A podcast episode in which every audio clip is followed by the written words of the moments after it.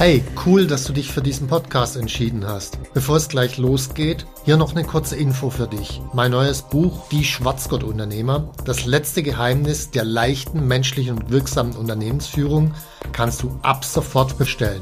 Den Link dazu findest du in den Show Notes. Jetzt aber zurück zum Podcast und viel Spaß mit dieser Folge.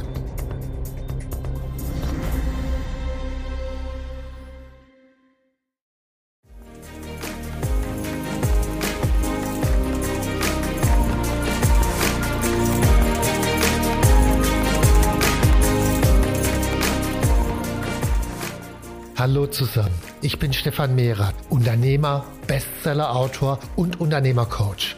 Ich bin davon überzeugt, dass Unternehmersein die geilste Lebensform der Welt ist. In diesem Podcast möchte ich dich, wie meine jährlich über 1000 Seminarteilnehmer, dabei unterstützen, zum besten Unternehmer zu werden, der du sein kannst, zum Schwarzgurt-Unternehmer.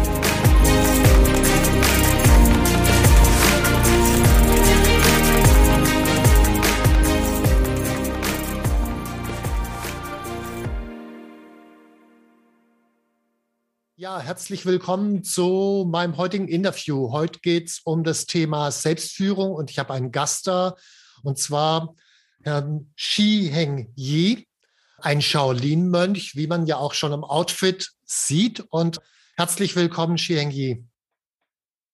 Vielen Dank für die Einladung und hallo, ja. Ja, also wir wollen heute über das Thema Selbstführung sprechen, weil äh, als Shaolin-Mönch. Da hast du natürlich eine ganz spezielle Sicht drauf. Aber bevor ich über das Thema sprechen möchte, würde ich gerne äh, ein paar Worte noch zu dir erfahren. Also wer bist du? Warum bist du Shaolin-Mönch geworden? Du hast ja auch studiert. Das war eigentlich ein anderer Weg für dich vorgesehen. Wie ist es zu dem Weg gekommen? Stell dich mal kurz vor. Also hallo, mein Name ist Shihang Yi und ich bin aktuell der Leitmeister vom Shaolin-Kloster hier in Otterberg. Das liegt in der Nähe von Kaiserslautern. Und seit meinem vierten Lebensjahr verbringe ich sozusagen einen Großteil meiner Zeit damit, mehr über die Shaolin-Praktiken einerseits für mich selbst zu erlernen und zu studieren und andererseits aber auch mittlerweile sehr viel dieses Wissen dann äh, weiterzugeben. Und ich bin tatsächlich zu diesem Lebensweg ähm, gekommen. Einerseits durch äh, die Entscheidung meines Vaters. Er hatte den Weg sozusagen geebnet für mich, weil eben durch die Entscheidung meines Vaters, als ich vier Jahre alt war, fing das Ganze für mich einfach nur als Hobby an, als kleiner Ausgleich, als Kind sozusagen, ein bisschen den Körper lernen zu, zu bewegen, mit dem Körper eben lernen umzugehen. Aber je mehr ich mich dann mit der körperlichen Praxis auch auseinandergesetzt hatte, desto mehr hatte sich das dann in den Jahrzehnten danach gewandelt, dass da auch sehr, sehr viele mentale Aspekte dann eingeflossen sind. Und mittlerweile ist das Bild für mich einfach auch ein bisschen deutlicher geworden, was eigentlich das Potenzial dieser Möglichkeiten sind, wenn man den Körper tatsächlich als Instrument benutzt, um Zugang zu vielen, vielen verschiedenen Aspekten zu bekommen, die uns als Menschen eben ausmacht.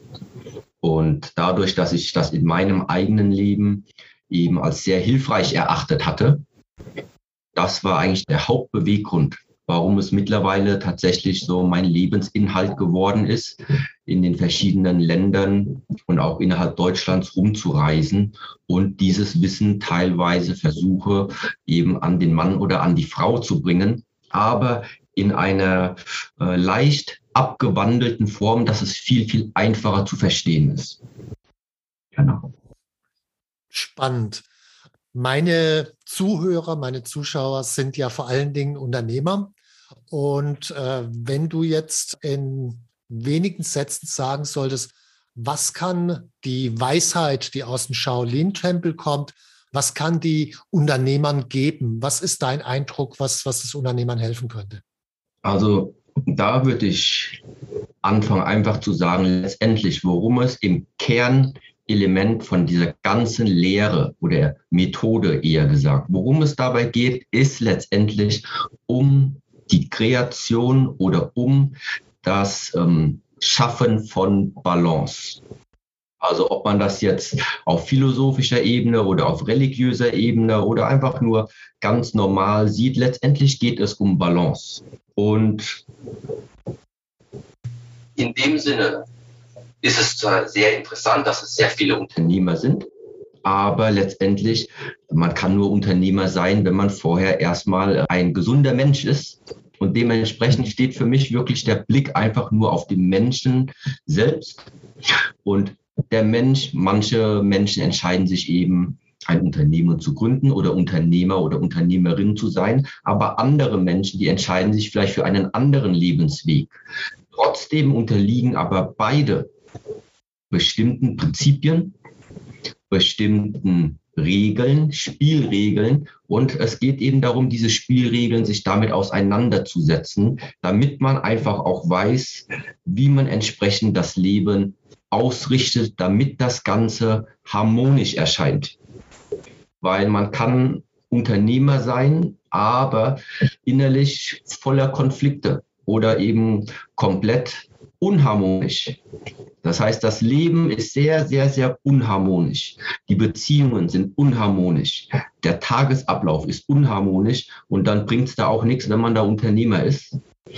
Das heißt, Sinn und Zweck ist es, egal welchen Lebensweg ein Mensch eingeschlagen hat, ein wichtiger Aspektpunkt während dieser Lebenszeit ist eben, dass man gleichermaßen dafür sorgt, egal welcher Lebensweg das jetzt ist, dass sich das Ganze harmonisch anfühlt. Dass das Ganze ähm, harmonisch wird, dass es ein harmonisches, einheitliches Leben wird.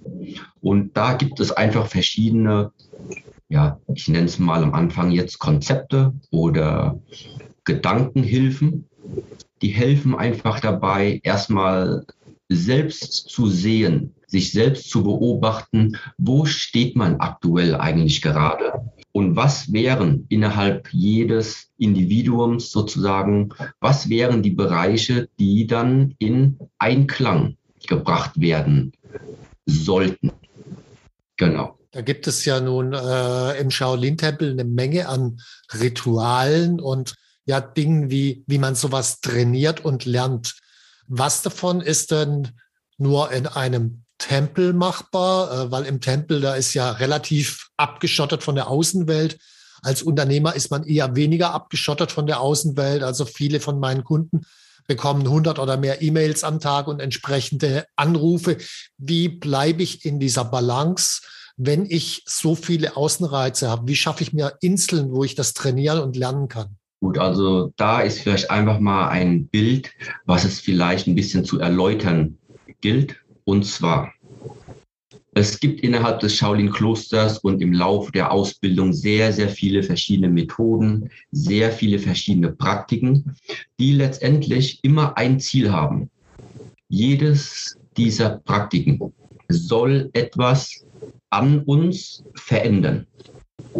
So, Jetzt kann man natürlich eine Methode nehmen und tagtäglich immer ein bisschen davon trainieren. Ob das jetzt mental ist oder körperlich, ist erstmal egal. Machen wir es ganz simpel mit Liegestützen beispielsweise. Immer an, ich schaffe momentan einfach keine 100 Liegestütze. Jetzt ist die Frage, wie mache ich das? Mache ich jetzt ein Jahr lang jeden Tag einfach nur fünf Liegestütze oder zehn Liegestütze? Das heißt, ich verteile ein klein wenig, aber eben auf 365 Tage. So. Das ist aber nicht die Art und Weise, wie innerhalb eines Klosters zum Beispiel ähm, trainiert wird, sondern einerseits gibt es bestimmte Praktiken, die sind dafür ausgelegt, dass man die regelmäßig und kontinuierlich praktiziert. Es gibt aber gleichermaßen auch andere Praktiken.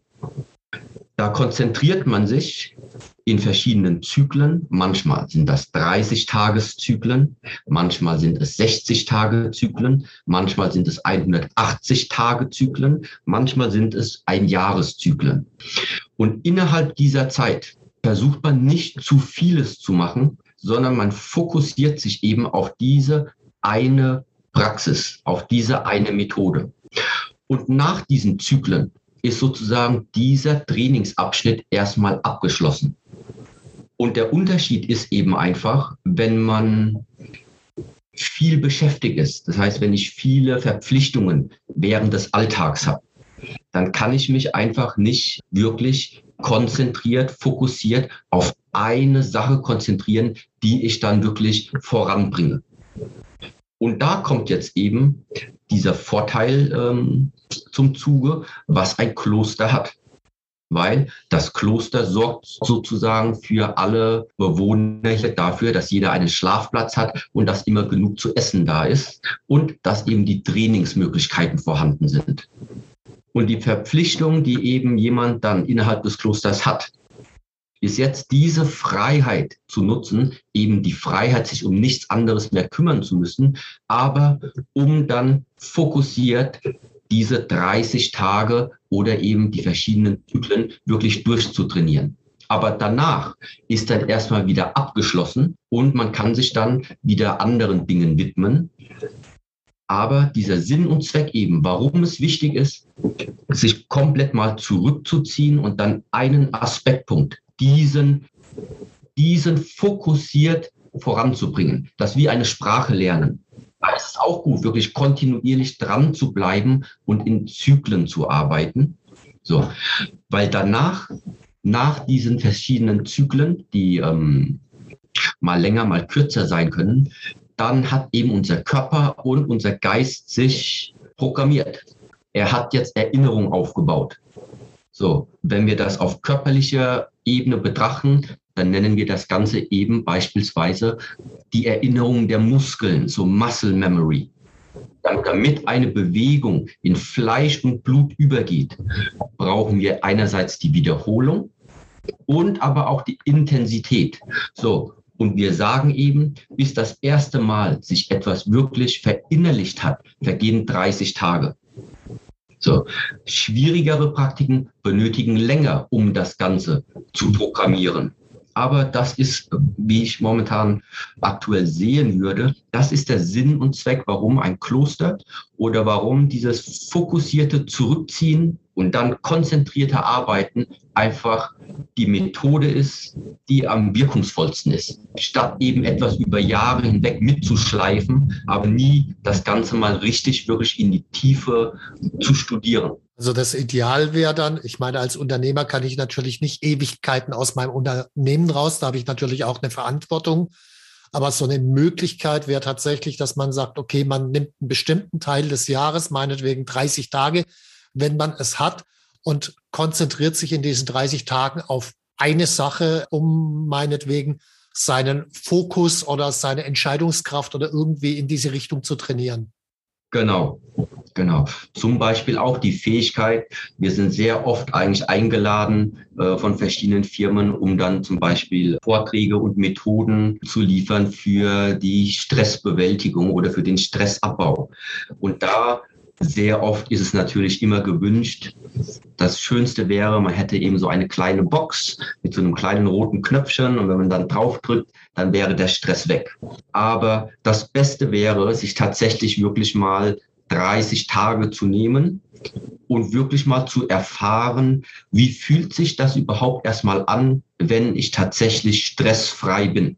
Weil wenn dieser Zustand der Stressfreiheit wenn man den erstmal sehr, sehr deutlich spürt, dann merkt man auch ganz schnell, wenn man wegkommt wieder von diesem, von diesem Zustand und wenn wieder zu viel Aktivität einsetzt. Und das ist eben die Art und Weise, dass danach, nachdem man sehr deutlich weiß, okay, momentan fühle ich mich noch vital, momentan ist die Energie und alles noch vorhanden, aber langsam spüre ich schon, langsam nagt es und dann, langsam werde ich wieder ausgesaugt. So, wenn man das dann frühzeitig merkt, ist es eben viel, viel, viel einfacher, da sozusagen die Kurve zu bekommen und eine kleine Pause einzulegen. Weil immer nur am Anschlag zu sein und dann auf diesen roten Knopf zu warten. Ja, erstens gibt es den roten Knopf nicht. Ja, und zweitens ist das sehr, sehr, sehr schwierig. Weil wenn man sich erstmal in einem bestimmten Gedankenmuster, in einer Gedankenstruktur und in einer Gewohnheit drin befindet, ist es sehr schwierig, da wieder rauszukommen. Ja, deswegen wäre da tatsächlich ähm, der Rat, manchmal innerhalb der zwölf Monate wirklich mal in Zyklen zu arbeiten. Das heißt auch, ja, die Arbeit entsprechend aufzuteilen, sofern das eben möglich ist. Also es geht letzten Endes, wenn ich es richtig verstanden habe, darum, so eine Art inneres Referenzbild zu schaffen, an dem man sich jetzt, was du gerade gesagt hast, beispielsweise Stress auszurichten. Aber das geht ja wahrscheinlich auch in anderen Bereichen, sowas wie eine innere Klarheit, sowas wie ein Referenzbild in Bezug auf die Art der Beziehung mit meinen Mitarbeitern oder mit meinen Kunden. Wahrscheinlich kann ich mir eine ganze Reihe von solchen Referenzbildern schaffen. Habe ich es richtig verstanden? Ja, das ist ziemlich gut auf den Punkt gebracht. Und da ist es eben auch so, die wenigsten, die zum Beispiel in einem Kloster leben, die wenigsten, die bleiben ihr Leben lang im Kloster. Aber Sinn und Zweck in vielen verschiedenen äh, Kulturen, zum Beispiel auch in Thailand, ist es eben, dass manchmal, bevor man ins Arbeitsleben geht, verbringt, glaube ich, jeder Thailänder mindestens eine bestimmte Zeit wirklich mal innerhalb eines Klosters. Weil mit was wird jemand innerhalb des Klosters konfrontiert? So. Und da würde ich sagen, einerseits erstmal mit sehr, sehr viel Struktur ist da vorhanden. So, aber was ist der Vorteil der Struktur? Der Vorteil davon ist, wenn der ganze Tag komplett durchstrukturiert ist, dann fällt erstmal das eigene Entscheiden weg. Was mache ich jetzt mit meinem 24-Stunden-Tag? So, das heißt, es steht einem Zeit zur Verfügung. Das ist das Erste. Das Zweite ist, dass normalerweise es sehr, sehr starke Regeln gibt im Sinne von, es gibt eben Alkoholverbot oder auch innerhalb des Klosters keine Beziehungen, es gibt kein Fernsehen und es gibt sozusagen alles, was in einer Art und Weise dem heutigen Menschen mit der Zeit zusetzt zusetzt. Das kann sein die Medien, das kann sein das Essen, die Ernährung, die Art und Weise, ja, ob jemand Alkohol trinkt, ob man raucht, ob jemand eine bestimmte Sucht hat, ob das Spielsucht ist oder ob das, ja, es gibt verschiedene Dinge und jeder Mensch hat diese Sachen. Aber innerhalb des Klosters ist eben die Frage, schaffst du es erstmal für, sagen wir, 30 Tage, dich von allen Dingen, die wissentlich, wir wissen es schon heutzutage, was schädlich ist. Das heißt, man muss gar nicht erst jetzt auf irgendjemanden warten, damit diese Person einem etwas mehr gibt, damit man vorankommt. Das heißt, wir müssen nicht uns mit der Anhäufung beschäftigen, sondern der erste Schritt zur Entwicklung ist überhaupt erstmal zu erkennen, so wie ich momentan gerade bin, was muss ich in meinem Leben weglassen, damit ich wieder anfange, klar und pur zu werden. Und das ist eben auch ein Vorteil, warum es diese Zyklen oder diese, diesen Aufenthalt im Kloster gibt. Weil das sozusagen dafür da ist, das ist wie Fasten, so ähnlich. Man befreit sich von all den Dingen, wo man bereits jetzt mit dem eigenen Verstand, man weiß, was für einen nicht gut ist. Und das ist eben so dieser Zyklus, bevor ich jetzt gucke, was brauche ich noch mehr an Wissen in meinem Leben? Was brauche ich noch mehr? Ist Nummer eins erstmal, die Dinge wegzulassen, wo du jetzt bereits weißt, das ist schädlich für dich. Ich glaube, das ist tatsächlich im Kloster deutlich einfacher als so im Alltag, weil, wie du gerade gesagt hast, wir wissen ja, was schädlich ist. Es ist schädlich, die ganze Zeit in den Social Media unterwegs zu sein, zu trinken, zu rauchen irgendwelches Junkfood zu essen und so weiter. Das wissen wir alles. Aber sich jetzt den Vorsatz zu nehmen, einfach so ab morgen damit aufzuhören und es wegzulassen. Ich glaube, dass das nur ganz, ganz wenige wirklich hinbekommen. Und das wird im Kloster natürlich einfacher, wenn die entsprechenden Regeln da sind. Ja, also das ist letztendlich, der Weg ist sehr, sehr klar. Und zwar ist das genau dieser Weg, was man weiß, das muss man eben auch umsetzen lernen. So, und Jetzt ist aber die Frage so, und wie schaffe ich das praktischerweise? Und letztendlich gibt es da nur zwei Wege. Entweder ist man selbst mental, willentlich so stark und kann die eigene Disziplin aufbringen, um das, was man weiß, in die Tat umzusetzen. Das ist, ähm, das wäre der beste Weg. Oder aber, wenn man das von sich selbst aus nicht erbringen kann, dann benötigt es externe Struktur, externe Disziplin. Und das ist eben das, was ein Kloster ist. Es gibt Regeln, es gibt Verhaltensnormen, es gibt, da ist alles geregelt, aber das kommt ja alles sozusagen extern einen zu. Und letztendlich geht es aber wirklich um die Disziplin oder um, du musst da jetzt einfach durch. Entweder schaffst du das selbst von dir heraus oder wir helfen dir dabei. Also in, in dieser Art und Weise. Aber es gibt da keinen, es gibt da keinen Shortcut und es gibt da tatsächlich keinen Ausweg, als diesen Weg irgendwann einfach mal anzutreten. Mhm. Und damit letzten Endes dann auch neue Gewohnheiten zu schaffen. Jetzt gibt es gerade bei, in, bei Unternehmern viele, die sagen, ja, aber wenn ich mich diesen ganzen Regeln unterwerfe, mir ist meine Freiheit sehr wichtig. Jetzt hatten wir ja schon mal miteinander gesprochen und du hast durchaus ein eigenes Bild von Freiheit und das fand ich sehr spannend, äh, dass du das vielleicht nochmal schildern kannst, weil das ist ja was ganz anderes als was im Westen oft so üblich ist, so tun und lassen können, was man will, wird dort als Freiheit beschrieben. Schilder uns mal dein Bild. Also das ist in der Tat nicht mein Bild, sondern ich würde eher sagen, das ist die aktuelle Erkenntnis, nachdem ich einfach beobachtet habe, was es heutzutage an Freiheitsbegriffen gibt. Jeder, der sich irgendwie mit diesem Lebensweg, ich nenne es jetzt einfach mal Buddhismus oder Spiritualität oder die Shaolin-Praktiken beschäftigt, Menschen, die zu uns ins Kloster kommen, Menschen oder meine Schüler, die hier für ein Jahr, zwei Jahre, vier bis fünf Jahre leben. Letztendlich, was wir alle wollen, ist, dass es uns gut geht sowohl körperlich gut geht als auch mental gut geht.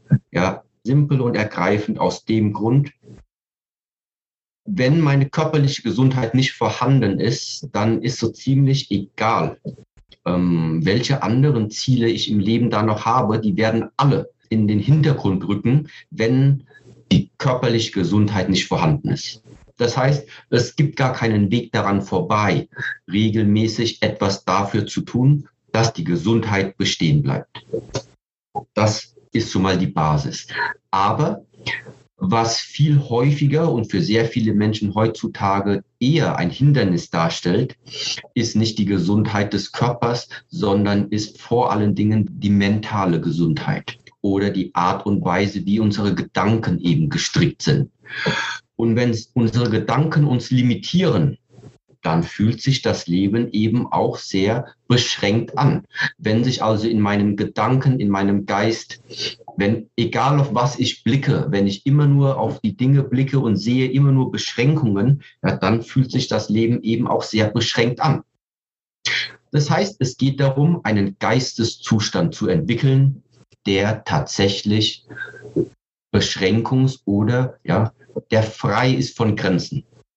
So, ein Gedanke, der frei ist von Grenzen, ist also, was Sinn und Zweck ist, warum es dieses Kloster gibt und warum eigentlich auch heutzutage wir versuchen, diese ganzen Methoden zu teilen.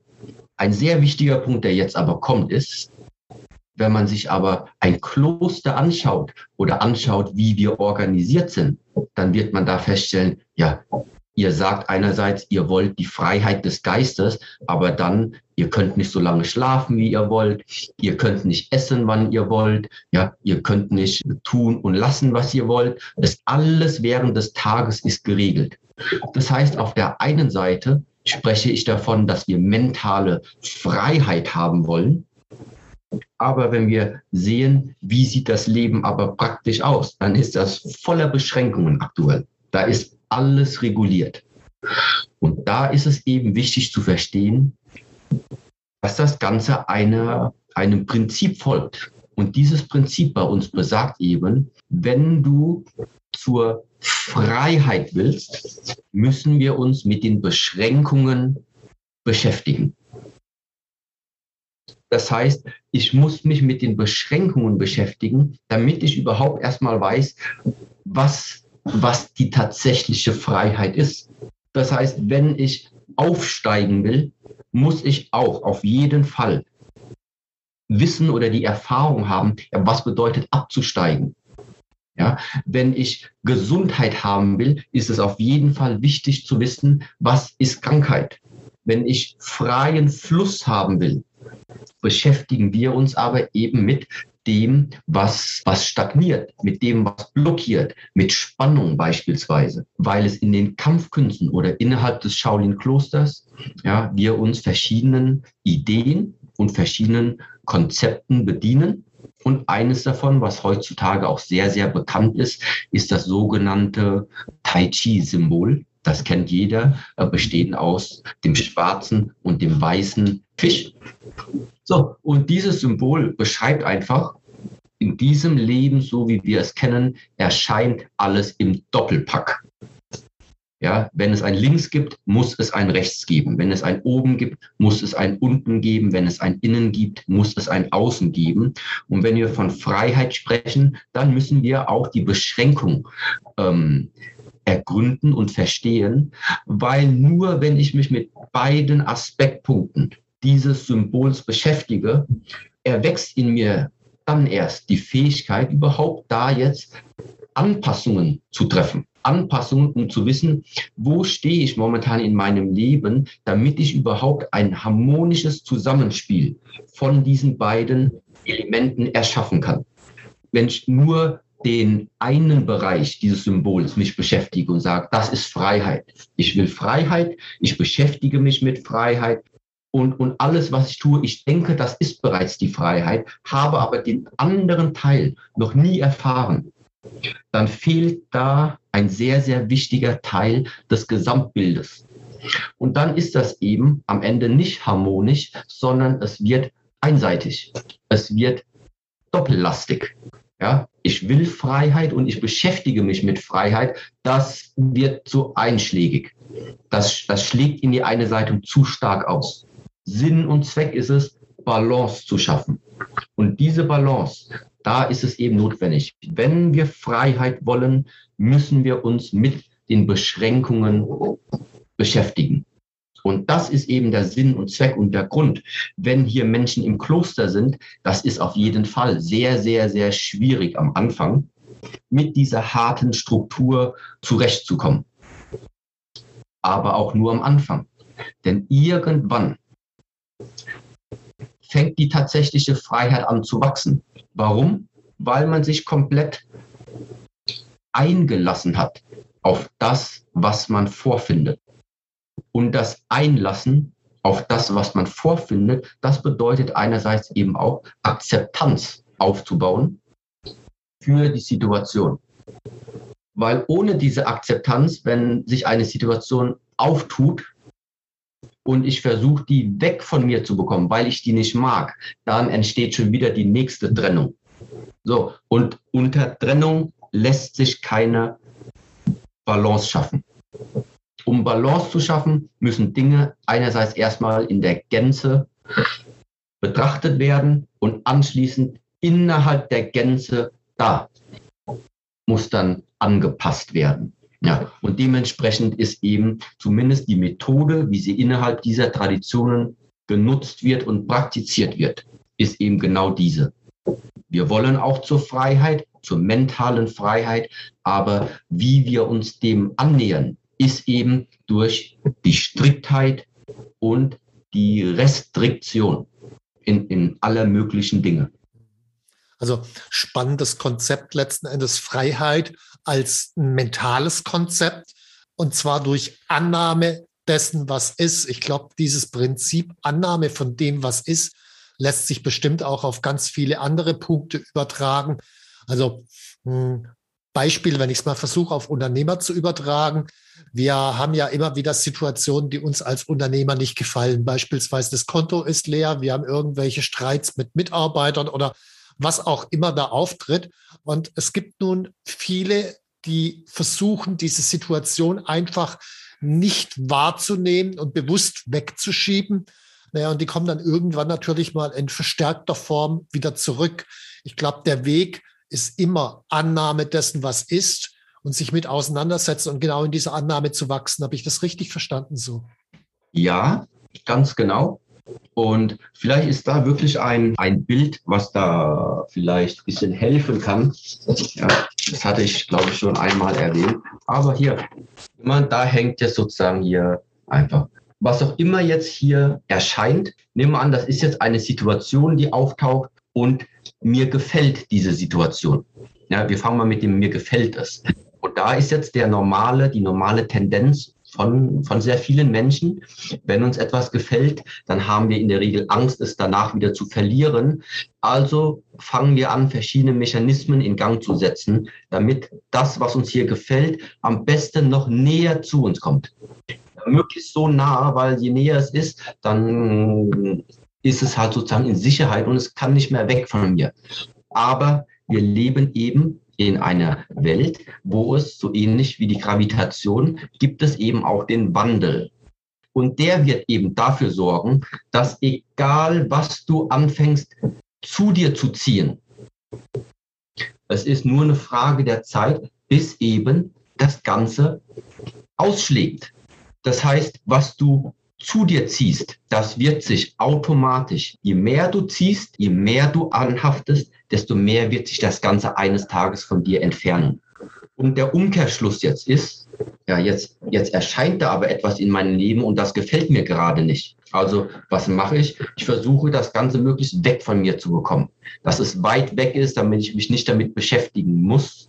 So, aber das Resultat ist, dass eines Tages, was ich wegschiebe von mir, das ja, kommt mir dann aber irgendwann auch wieder sehr nahe. So, das heißt, was ist jetzt zum Beispiel aus, dem, aus der Lehre unser Ratschlag oder nicht unserer, sondern der unseres Lehrers? Der sagt, lerne im Leben nicht zu ziehen und nicht zu drücken. Wenn dir etwas gefällt, lass es so, wie es ist, erfreu dich daran, aber hör auf daran zu ziehen wenn etwas erscheint und es gefällt dir nicht, lass es wie es ist. Ja, triff die geeigneten Maßnahmen, aber drück das Ganze nicht weg von dir.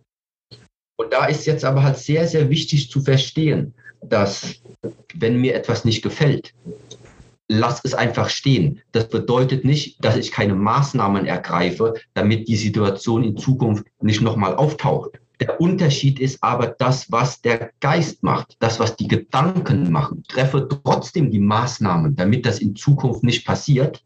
Aber in Gedanken habe ich keine Abneigung und keinen Hass und keine Ablehnung gegen die Situation. Ich sage, okay, das ist jetzt halt so. Erfreulich ist vielleicht was anderes, aber egal, also ich muss das trotzdem angehen, sozusagen. Das heißt, letztendlich ist es der mentale Zustand. Also wenn ich wenn ich es mal versuche zu übertragen. Ich war ja vor knapp 20 Jahren, hatte ich mal mit meinem Unternehmen eine Insolvenz, das heißt kein Geld, sondern ganz viele Schulden. Und natürlich habe ich jetzt die letzten 18 Jahre diverse Maßnahmen auch sehr erfolgreich ergriffen, dass dem nicht wieder passiert. Zugleich habe ich aber mir wirklich innerlich die Frage gestellt, wenn das denn nochmal passieren würde, was wäre denn dann? Und es wäre für mich okay. Ich würde es annehmen, wenn es nochmal passiert. Und diese Doppelung, zum einen die Maßnahmen zu treffen, zum anderen das Annehmen, das ist das, was du gerade versucht hast auszudrücken. Ja, das ist ein Aspektpunkt davon, den man schreiben kann, genau, ja. Jetzt habe ich noch eine Frage, weil beim Unternehmersein geht es ja ganz oft sehr stark um das Thema Ziele, Jahresziele, längerfristige Ziele, Visionen und so weiter. Und jetzt hast du gesagt, ja, Maßnahmen kann man treffen. Auf der anderen Seite soll ich die Dinge aber auch annehmen, wie sie da sind. Das verändert natürlich auch meine Haltung zu Zielen. Wie ist denn da deine Haltung zu Zielen? Als ich zum Beispiel angefangen hatte, zu, für mich selbst zu trainieren, zum Beispiel das Shaolin Kung Fu, was eine der Hauptpraktiken bei uns ist, selbstverständlich hatte ich da auch sozusagen Idole, oder Lehrer, zu denen ich aufgeschaut habe und habe eben gesehen, die können das besser als ich. Dementsprechend habe ich zu denen aufgeschaut und habe halt auch die Motivation dann entwickelt und mir das Ziel gesetzt, da will ich auch hin. Das heißt, ich will das auch eines Tages können. Das heißt, auf der einen Seite ist es auf jeden Fall sehr, sehr hilfreich, dass man einen Antrieb hat. Das ist definitiv, würde ich sagen, in unserer Praxis bei uns wenn man etwas erreichen will, wenn man in ein, eine bestimmte Richtung will, ja, dann muss man auf jeden Fall die Richtung auch einschlagen. Und das bedeutet, dass man zumindest ein Ziel vor Augen hat. Der große Unterschied jetzt aber ist, dass wir in der Regel bei uns Ziele nicht ins Detail ausformulieren, würde ich es mal nennen. Das heißt, was ich als Mensch in diesem Leben machen kann, ist durch meine Taten, durch meine Gedanken und durch meine, ja, durch Taten und Gedanken kann ich eine bestimmte Direktion anvisieren. Was ich aber auf diesem Wege vortreffen werde, auf was ich auf diesem Wege treffe, was mich auf diesem Weg erwarten wird, weiß ich nicht. Das weiß ich nicht. Ja?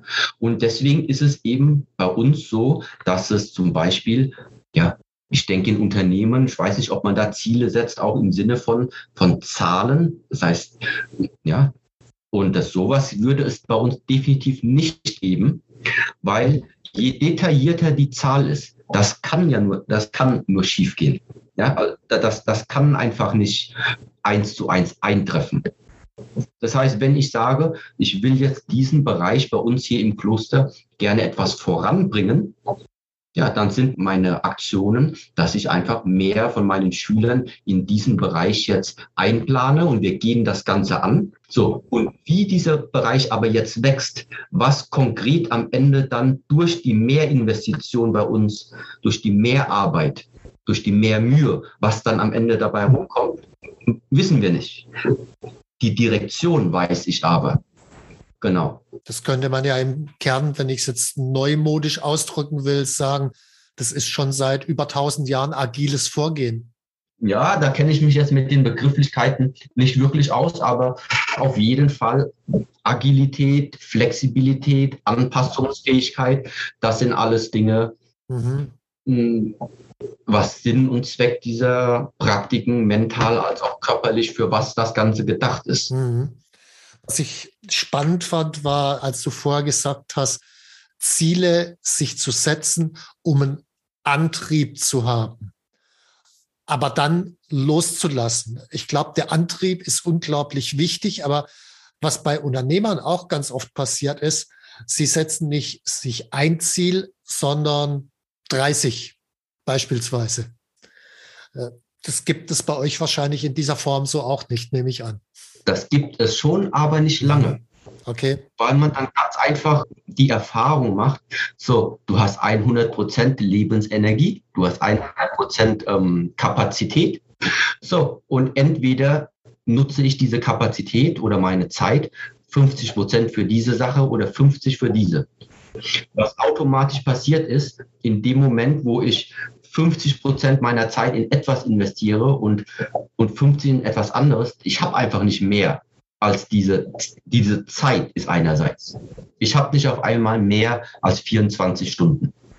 Und das nächste ist die, je mehr Dinge ich aber gleichzeitig versuche zu tun, desto automatischer verteilt sich aber eben auch meine meine Energie. Wir nennen das bei uns Energie. Das heißt, entweder mache ich etwas zu 100 Prozent komplett fokussiert oder aber ja, ich schreibe eine E-Mail und telefoniere zur selben Zeit, aber das ist nicht dieselbe Aufmerksamkeit, als wenn ich mich nur auf eine Sache konzentrieren würde. Das heißt, wenn jetzt hier jemand im Kloster 30 Sachen gleichzeitig macht oder mit 30 Dingen beschäftigt wird, da kommt am Ende nichts bei rum. Es wäre besser, weniger zu haben, diese aber einfach in Zyklen durchzuarbeiten, abschließen und dann das nächste anzugehen. Das ist die Art und Weise, wie wir bei uns eigentlich versuchen, ja, zu agieren. Mhm. Mhm.